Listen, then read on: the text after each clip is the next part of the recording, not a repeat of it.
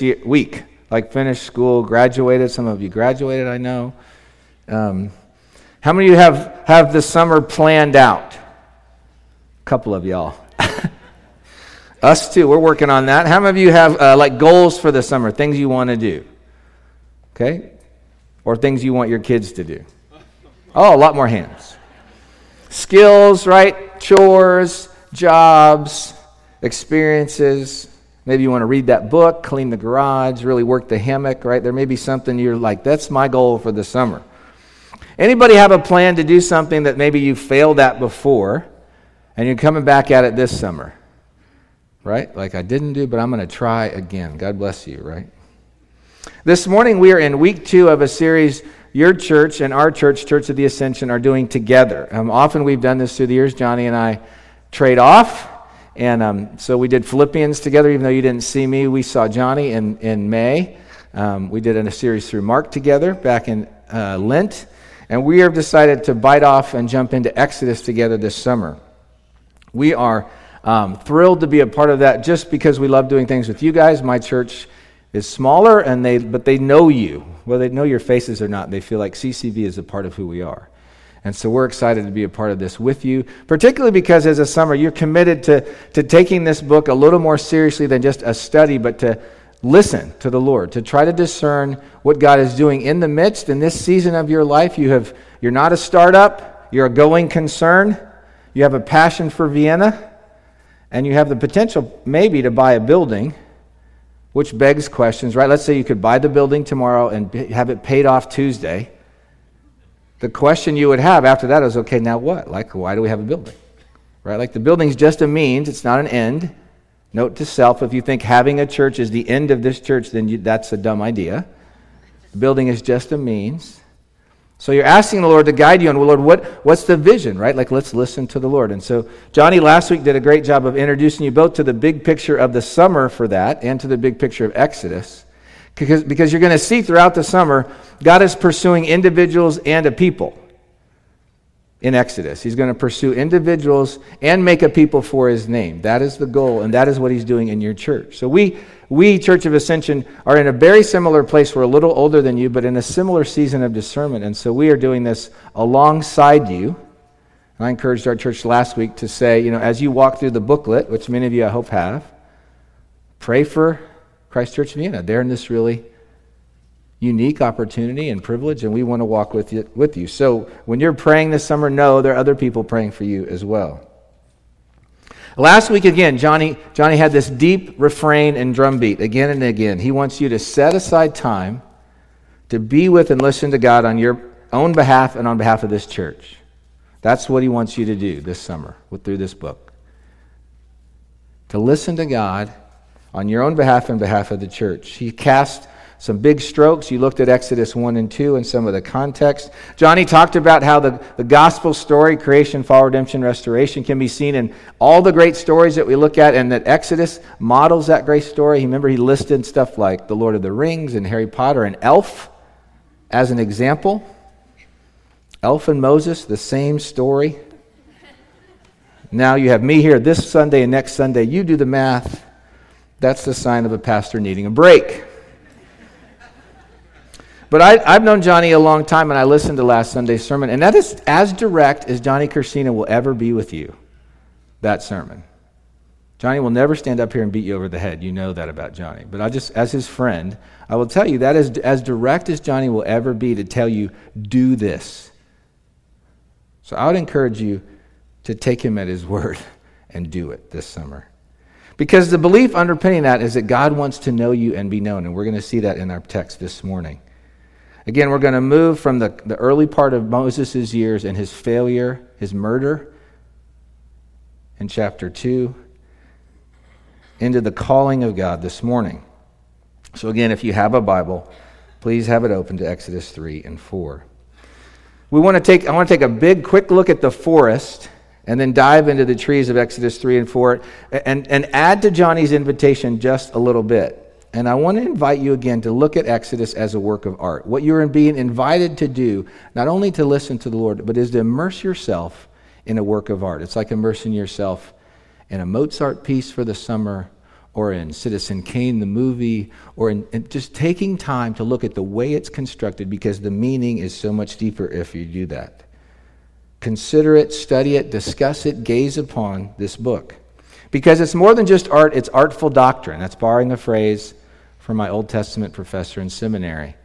Scripture is artful doctrine.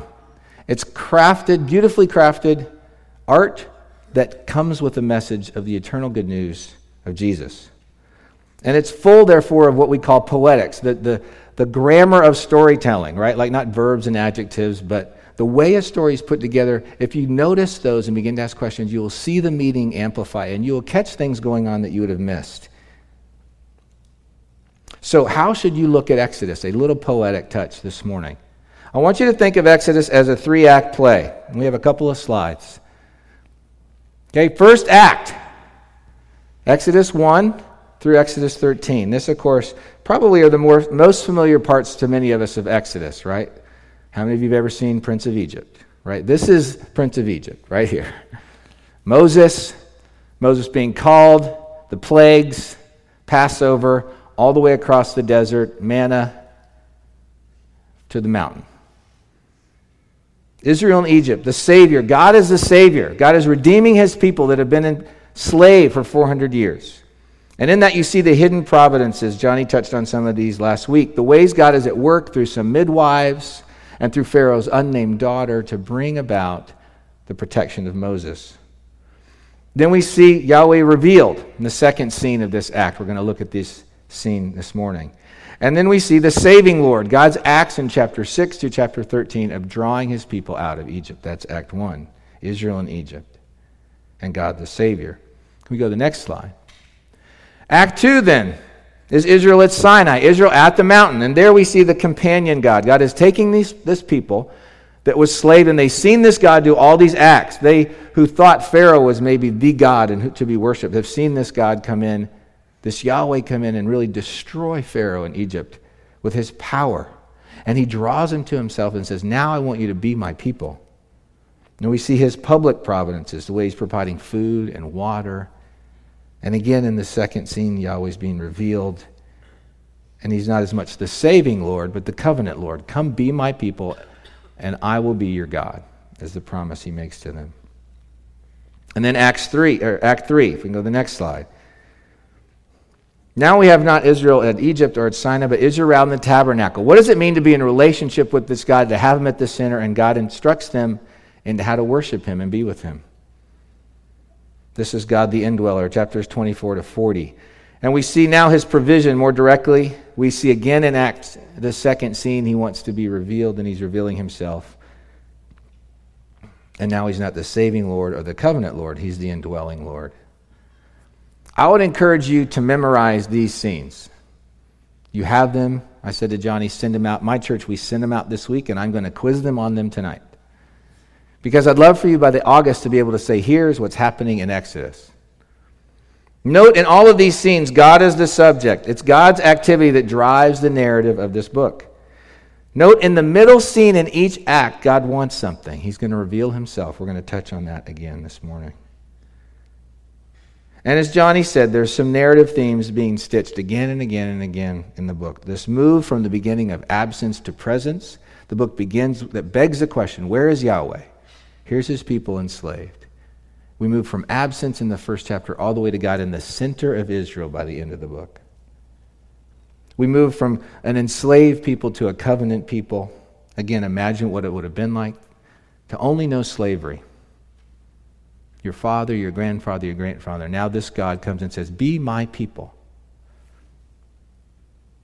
And then lastly, from bondage to Pharaoh you'll see at the end they're going to be bound to God, which begs that question not what does freedom mean? The reality is you're going to be bound to something or someone. Who or what will you be bound to? So that's the forest. Now the trees a bit. Exodus 3 and 4. The end of chapter 2, we have this little paragraph that said, God hears the cry of his people, and he begins to move. And then we go right to the beginning of Mo- chapter 3 is Moses. Moses 40, age 40 at the end of chapter 2, now 80, beginning of chapter 3. And we see this Harvard educated shepherd, this really well educated man, is shepherding sheep out by this mountain. and something catches his attention. What catches his attention? It's not rhetorical. What catches his attention? A burning bush. Of course, it would catch our attention, right? And he could say, oh, it's a lightning strike, it's going to it's to blow over. But then he, he notices, he stops and he looks and he goes, well, that, it's actually not burning up. It's a bush on fire, but there's no destruction. Now, note to self for the poetics file away fire and follow, file away mountain, because we're going to come back to those throughout the summer. But so he sees this thing and then he goes to be closer to it. He wants to really see it. And then not only does he see, but he hears, and he hears God speak, right? God says, Moses. So this bush, this voice of the bush knows who Moses is. That'd be a little bit daunting. Don't come near, take your sandals off. I am the God of your father, the God of Abraham, Isaac, and Jacob. That's verse 6. Okay, so that be a pretty overwhelming day for the shepherd. So what does he do? He hides his face because he's afraid to look at God. Then God gives him this great paragraph I've seen the affliction of my people in Egypt. I know their sufferings. I've come down to deliver them and to take them to the land I promised, a land flowing with milk and honey. That's up through verse 9.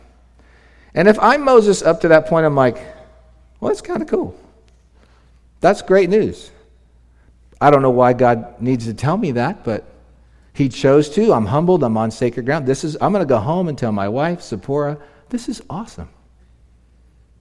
Then in verse 10, he says, Come, I'll send you to Pharaoh so that you may bring my people, the children of Israel, out of Egypt. And at that point, the narrative switches just a little. Because if you are, or me are there, and I'm going, whoa, whoa, whoa, whoa, whoa, whoa. That was, up till nine, I'm with you. That's, I love it. Great idea. Great plan. But there's these hundred sheep. Look at them. They're dumb. I, I have a job. I'm fulfilled in my job. I have kids. I have responsibilities. I have a degree. I have college debt. You cannot be asking me to do something where I trust you that much. It's crazy. And here at the bush begins a series of interactions with God, which really go for several chapters, not even three and four, but all the way through six and seven, where Moses and God are getting close. Moses' steady refrain throughout this interaction is I'm not gifted or capable enough for the calling you are inviting me into. I'm not gifted or capable enough. And he gives reason after reason after reason. Who am I? I'm not a great speaker. We think maybe he had a speech impediment. what about my brother? Etc., etc. And God's refrain in this interaction is Moses, I'm the center of the action. I will do this thing. Trust me. Trust me, Moses. You are perfect because I have called you to do it. And he gives, we have this amazingly intimate window where God is giving gracious, gentle dialogue to Moses. This arrogant murderer of chapter 2, who thought he could save Israel his own way, right? Killed a guy and buried him, thought he had hit it, had to flee, has now been a shepherd for 40 years.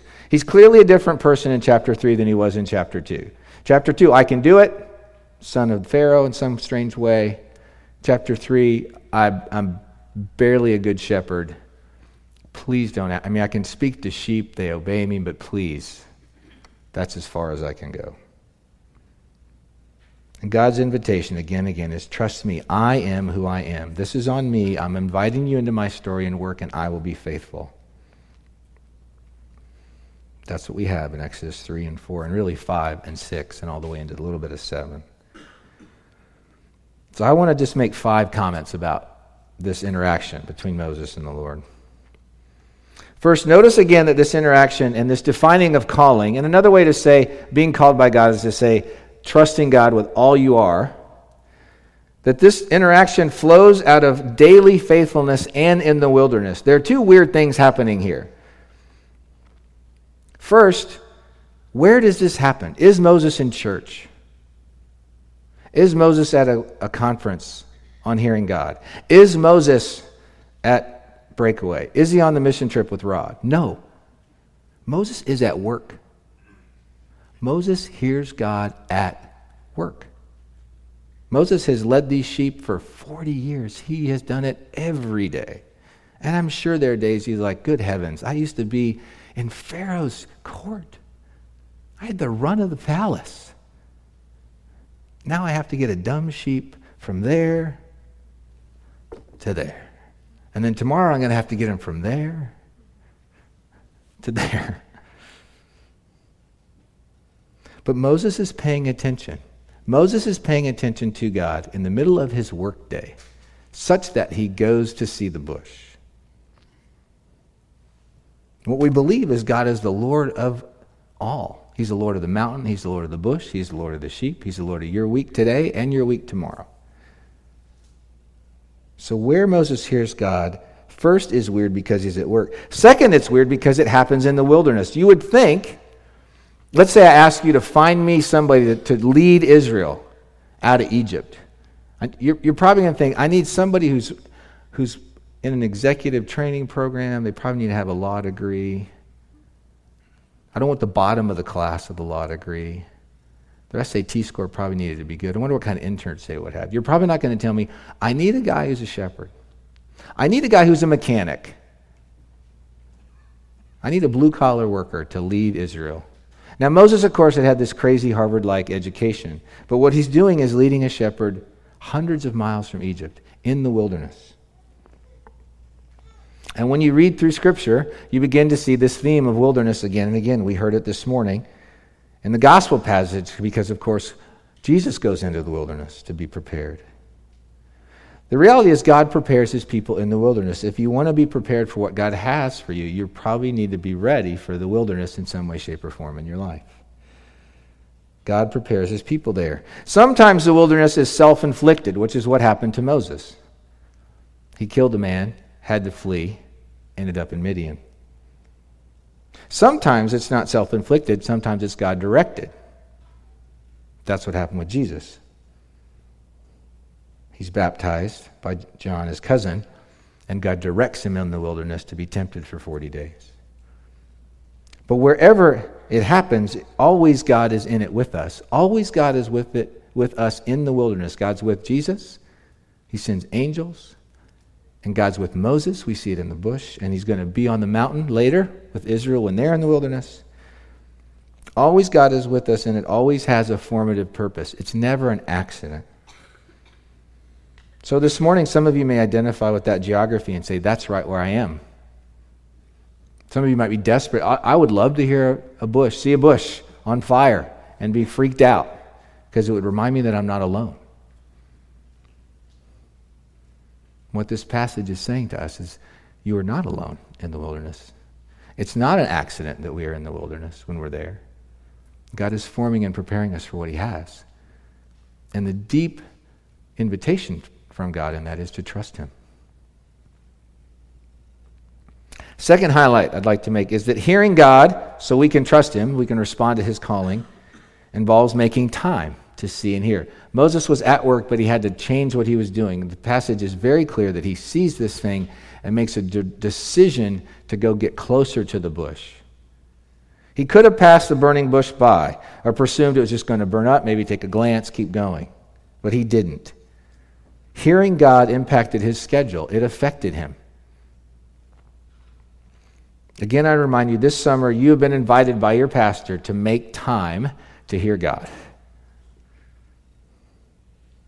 Some of you might feel like, I don't have time for it.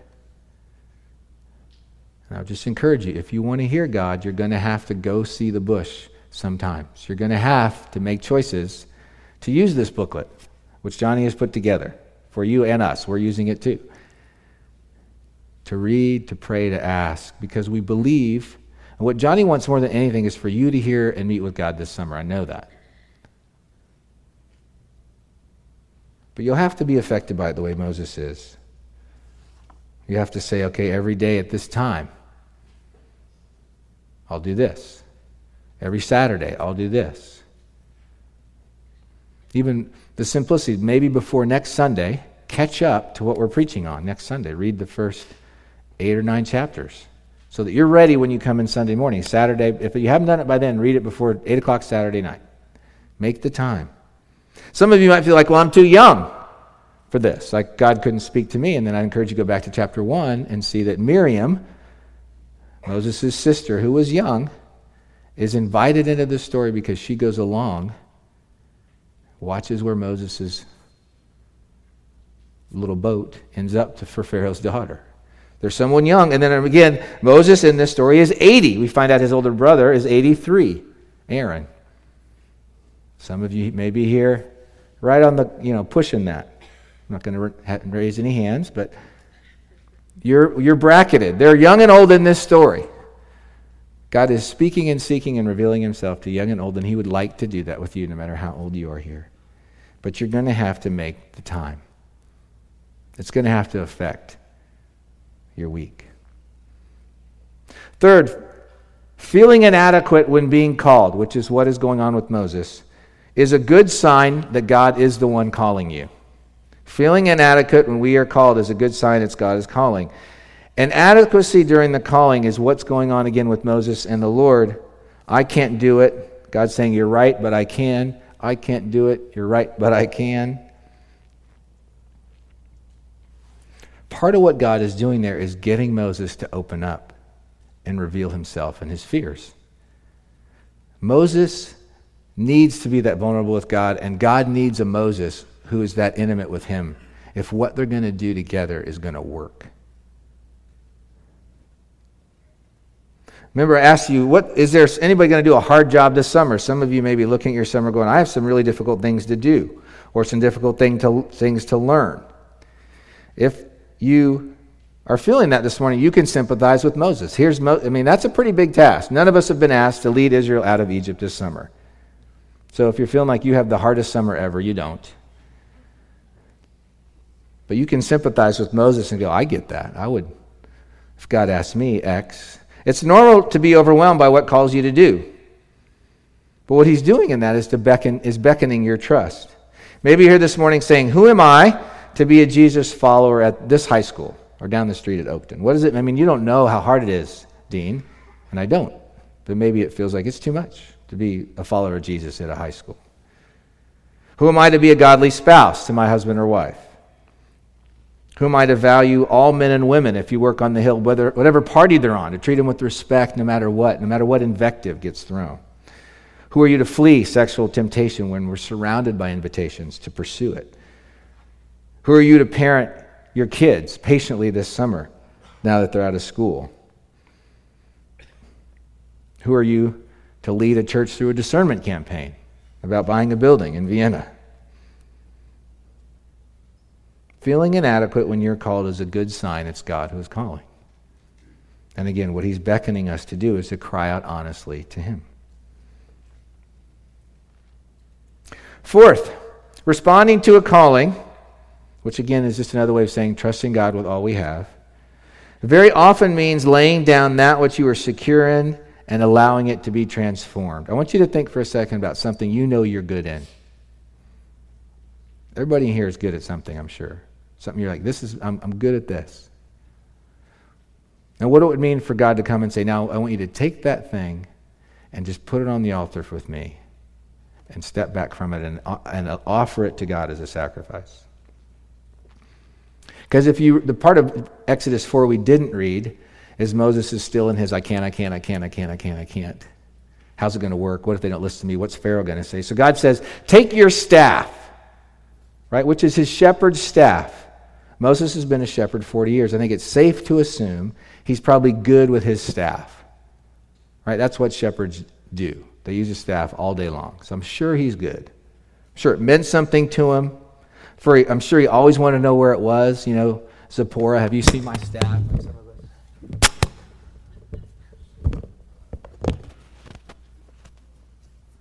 And God asked him to take that staff, the thing that physically represented his, his probably sharpest skill set, and he says, What? Throw it on the ground. Take the thing you're the best at, Moses. You want to be confident before Pharaoh. He doesn't say, I know you're good with that shepherd's staff. Take some sheep in, and to impress Pharaoh, do those sheep tricks you do. Have them jumping, rolling over each other, barking, all the things you're good at, Moses, things you've been teaching sheep late at night. No, he says, take the thing you're the best at and lay it down because I'm going to use it for something totally different. First, I'm going to make it a snake. And if you're Moses, you're like, wow, um, thought I was good with a staff, but I have never made my staff a snake. And so that thing that he's good at, God says, lay it down before me and I will utterly transform it because when I call you to something, I'm going to take who you are and I'm going to because I made you that way, and I'm going to form you into something more rich and deep and powerful for me than you ever thought possible. But for that to happen, you're going to have to take that thing that you might feel most confident about and lay it down on the ground before me.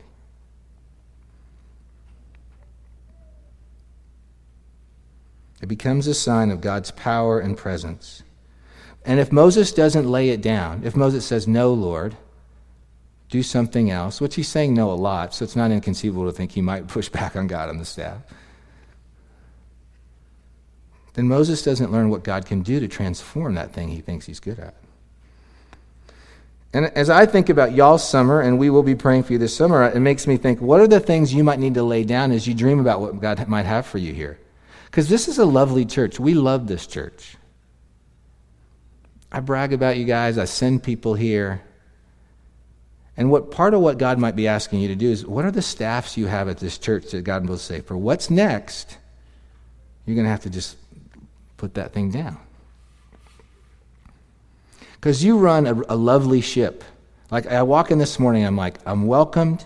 There are bazillion people with name tags on. There are places where if I'm new, I can get coffee and bread. I'm both warm, but I'm, you're not creepy. You're not overselling to me. Um, you have seats. You're not setting up seats. I can tell you that's a rock star thing to have. You don't have to set up sound, really, do some sound. You have a place to play. The best thing about your church, my sons would say, is there's a basketball gym 20 yards from the end of the sanctuary. Are you kidding? Those might be your staffs, right? You might have to go, Lord, okay, we don't want to lose those things. We love those things. But maybe God's going to say, okay, I don't, I'm not even going to tell you whether I'm going to make a snake out of it, but you might have to say, Okay, Lord, here, we're open. We'll lay it down and let you return it to us the way you like. The foundation of the calling and what you're doing to be an externally focused, gospel driven Anglican mission to Vienna is God's promise to you. It is not the staffs you have now. The foundational promise of God is what drives what you're doing. And this summer, as you lean in the Lord, you need to just keep coming back to the staffs and say, okay, what are these things? Fifth, the last thing I want to highlight this morning, I want to go back to that poetic beauty of the middle scene of each of those acts being Yahweh revealed.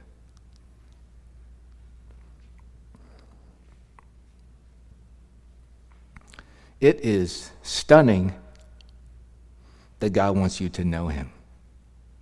It is stunning. A God who, if Moses saw a glimmer of Him in the bush, he would die. That God pursues Moses, an individual. And then through that individual, that God pursues a nation. God is revealing himself to Moses. He's revealing his thoughts to Moses, his plans to Moses, his voice. What do you think God's voice sounded like? I go James Earl Jones. I don't have anywhere other. It's got it's a little Darth Vadery, but still you got that resonance and power. What do you think it felt like to hear God's voice? And what does God do? Does Moses take in the presence of God? Is Moses less himself or more himself? What we see is that being in God's presence as God reveals himself to him actually takes Moses and expands who Moses is. Because Moses absolutely is a shepherd. He had to be to shepherd God's people. But he's an unbelievably unique shepherd who has to step into his role as a leader. And in that revealing, what happens to Moses is he becomes more himself, not less. And God draws him out. And as you enter into a summer of discernment where you're seeking God to reveal himself, that should be an amazing encouragement to you that offering yourself to God will actually make you more yourself, not less. Be ready, though, for two things. One implication of this pattern of God, this God who wants to reveal himself to you and be known, is that you're going to move again from absence to covenant to the center if you walk through those three scenes. And that process of revelation will shake up your understanding of who God is. There's no way you and I can take what we know of God now and know more of it in three months and not have our view of God blown up. And you see that in this text. God is going to be bigger than Moses knows. God didn't, Moses got out of bed this mor- that morning, didn't know that God could be in a fire, in a bush, and not burn up the bush. And that's almost the least of it, right? Because we know in a couple chapters, God's going to send locusts and gnats, and he's going to turn the Nile to blood, and he's going to send frogs. I mean, it's going to get epic. Part of this revelation of God is that God is bigger than Moses knows. Part of this revelation of God is God is bigger than Israel knows. God of Abraham, Isaac, and Jacob, they know that. They know some things about Joseph and coming to Egypt. They know all these stories of Rebecca and Sarah, but now God's going to be the Lord of the universe, and He's going to show Israel how puny earthly rulers are. They're going to find out God is bigger and more powerful than Pharaoh. God's bigger than Moses knows, God's bigger than Israel knows, and guess what? God is bigger than you or I know. So, part of what may happen to you as a church this summer as you enter into this season, and I bet it will, is you cannot rest on what your knowledge of Him is now. God's going to take it and blow it up. And that might be uncomfortable. It was probably uncomfortable to watch the Nile turn to blood. It was probably uncomfortable to be in a land covered by frogs. It was really uncomfortable to pack up all your things, put blood of a lamb over a doorpost, and trust God as you exit Egypt, burdened by the wealth of your neighbors, which is what you're going to see what happens, and trust God as you headed into the desert. But what we're going to see in that revelation is God is bigger than Israel knows as well. So be ready. That's one implication of God's revelation. And then, two, the second implication that I find really striking as I think about you all and us and just being alive in this time in history. It, when you see that three times in these scenes, Yahweh revealed, Yahweh revealed, Yahweh revealed, is the central attribute of God that He's coming back to again and again. It's one of the most striking things. What that means is us revealing ourselves in relationship, you and I, wanting to be known, wanting to share insecurities or inadequacies, wanting to understand somebody else. All those things are heavenly, eternal virtues. It's not like we have them and, oh, isn't it nice? God does it too. It's that this is who God is, and being made in God's image means you and I long for a relationship and to be revealing people and to reveal ourselves. What you see is Moses coming to trust God enough to reveal himself before God. So, this pattern of revelation in God and the desire you and I have for it means it's, it's part of what it means to be created in God's image, and it means it's part of what it means to be truly human. Today, if you're in a conversation and someone shares an insecurity with you, and you respond by listening well and extending acceptance and love and care, you are, you are recreating the interaction between Moses and God. You are stepping into what it means to be a citizen of heaven, which is that great phrase from our time in Philippians in May. It means that knowing how to do this, how to reveal and receive the revelation of others in relationship, is part of what it means to be healthy and to be a model for heaven and to have a gospel focused mission in Vienna. It means revealing in relationship is a heavenly act, and anytime you and I do it, we are modeling our God who created us and made us like himself. And that means it's holy work and it's sacred work. And it's not to be taken lightly. And you and I should not only practice it, we should raise and encourage one another to do it. You just prayed, we just prayed. You've given us the joy and care of children. So, one mark of the children of our churches should be that they know how to reveal and be revealers, how to listen to somebody else, and how to reveal themselves. They should see in the adults in this church, not just the parents, but the adults, this pattern of openness and even inadequacy. I'm afraid of this. I'm not good at this. You should pursue your kids, and I mean, again, broadly, the kids of this church, not just your own kids, and teach them how to do this. And as you read Exodus, and I encourage you to read those chapters, see God doing it with Moses and think, what did it mean that God allowed Moses to argue with him, to disagree with him, to share his fears and insecurities? God is open, he listens, he responds. And again, Moses is more himself in relationship with God than less himself. So if you're here as a parent this morning and you have summer, maybe that would be one of the goals you make of being in Exodus, an application to say, I'm going to I'm going to work with my kids to teach them how to be in revelation with me, but also how to extend it to them myself, which might mean you share something you're afraid about or a place you feel inadequate in your life, or a time you felt inadequate and watched God provide. Remember that thing I said? Anybody entering into summer feeling overwhelmed by something you have to do this summer? Maybe that's something you have your ask your kids to pray with you about. Or you remember what it's like for them to feel overwhelmed. And you don't curate it, right? Like the, the flat side of a digitally driven two dimensional life for adults and kids is we curate, right? And it's not just kids on Instagram or Facebook and not adults. Let's not make straw men and women out of this, right? Like I have a bunch of church websites that cycle through my Instagram, our church Instagram. And if I read through those, I think that church never has a bad day. They're, they don't misspell a slide. Their signs are always crisp in the wind. All the people there look happy. That coffee must always be warm, right?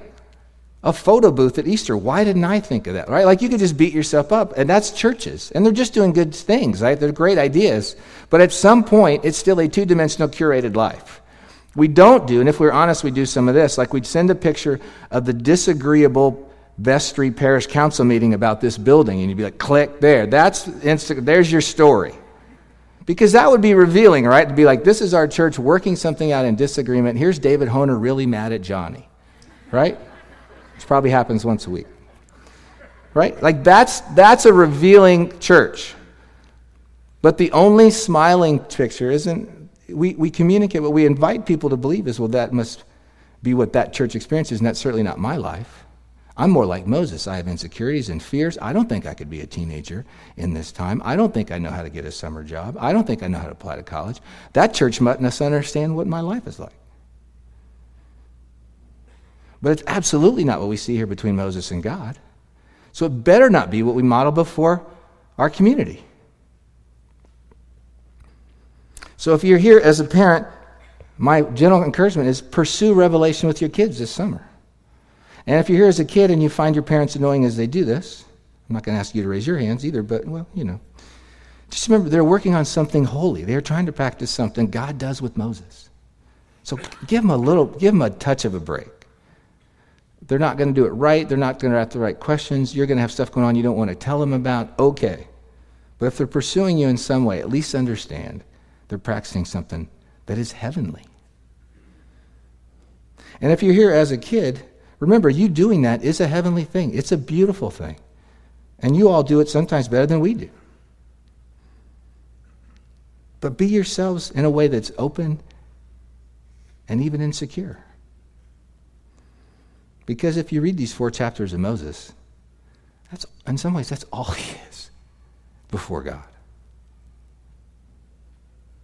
Let's pray.